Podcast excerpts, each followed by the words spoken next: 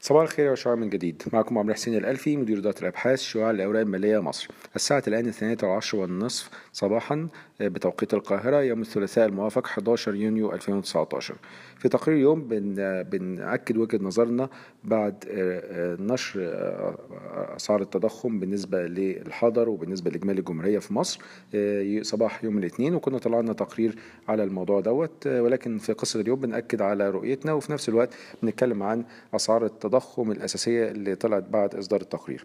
بالنسبة عامة للتضخم إحنا التضخم كنا بنراقبه الفترة اللي فاتت طبعا زي كل السوق وبنراقبه ليه؟ عشان طبعا اجتماعات البنك المركزي بخصوص رفع أو تثبيت أو تخفيض الفايدة والاتجاه العام طبعا اللي كان البنك المركزي واخده الفترة اللي فاتت هو التخفيض ولكن طبعا الموضوع ده اتأخر اتوقف شوية في, الآونة الأخيرة خصوصا بعد ارتفاع أسعار التضخم. فاحنا بنراقب أسعار التضخم عشان الموضوع دوت. إحنا طبعا في 8 اجتماعات لجنة سياسة نقدية تبع البنك المركزي بتحصل كل سنة. في already ثلاثة حصل منهم وفاضل النصف الثاني من العام إن شاء الله هيشهد خمسة اجتماعات عندنا شهر سبعة يوليو أغسطس سبتمبر وبعد كده آخر اجتماعين في نوفمبر وديسمبر إن شاء الله.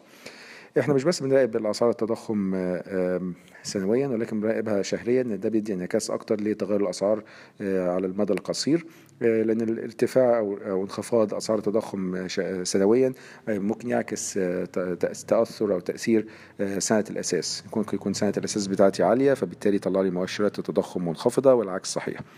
بالنسبة لأسعار التضخم السنوية في مايو لقيناها إنها ارتفعت من 13% في إبريل ل 14.1% في مايو. ولكن زي ما قلت إحنا بنركز أكتر على ارتفاع أو انخفاض أو التضخم عامة الشهري لأن التضخم الشهري ارتفع في إبريل من نص في المية ل 1.1% ده في مايو. ففي تسارع في أسعار التضخم بالنسبة للقراءات الشهرية. ونفس القصة لقيناها برضو مش بس الحضر لقيناها برضو على إجمالي الجمهورية كان في ارتفاع في أسعار التضخم.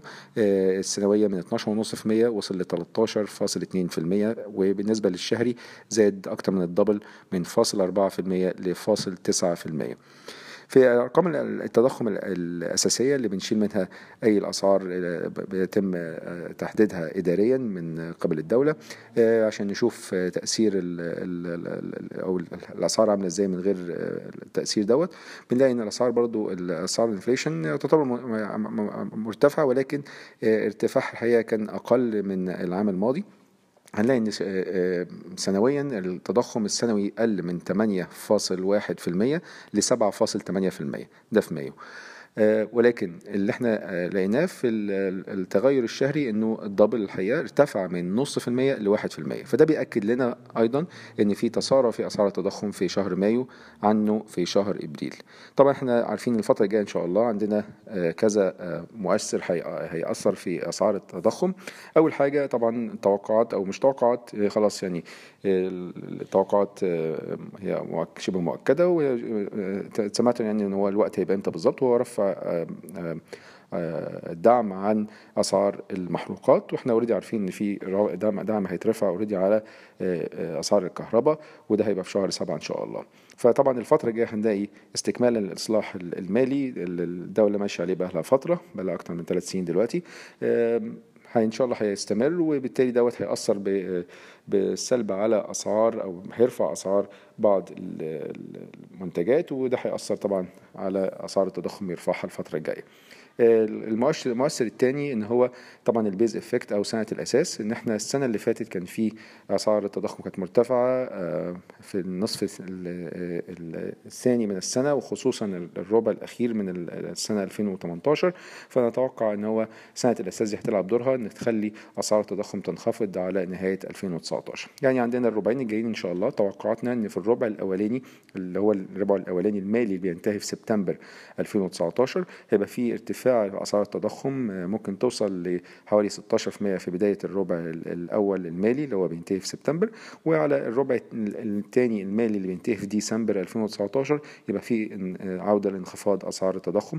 وعشان كده إحنا توقعاتنا إن البنك المركزي في خلال الفترة ديت اجتماعات الثلاثه الجايين من الخمسة شهر 7 شهر 8 شهر 9 إن البنك المركزي نتخيل إن هو أو نتوقع إن هو يثبت أسعار الفائده زي ما هي ويبتدي يرجع تاني ويستكمل دورة التيسير بتاعته على نهاية السنة إن شاء الله بتخفيض أقل واحد في المية في نوفمبر أو ديسمبر في الاجتماعين الأخرى من هذا العام إن شاء الله. ده رأينا ما فيش تغيير لغاية حتى الآن لغاية ما نشوف تأثير أسعار رفع أسعار المحروقات والكهرباء وكده على أسعار التضخم في الفترة القادمة إن شاء الله. وزي ما قلت إحنا بنركز أكتر على التضخم الشهري علشان نشوف حجم تأثير ارتفاع الأسعار على أسعار المستهلك بصفة عامة. شكرا لكم والسلام عليكم ورحمة الله وبركاته.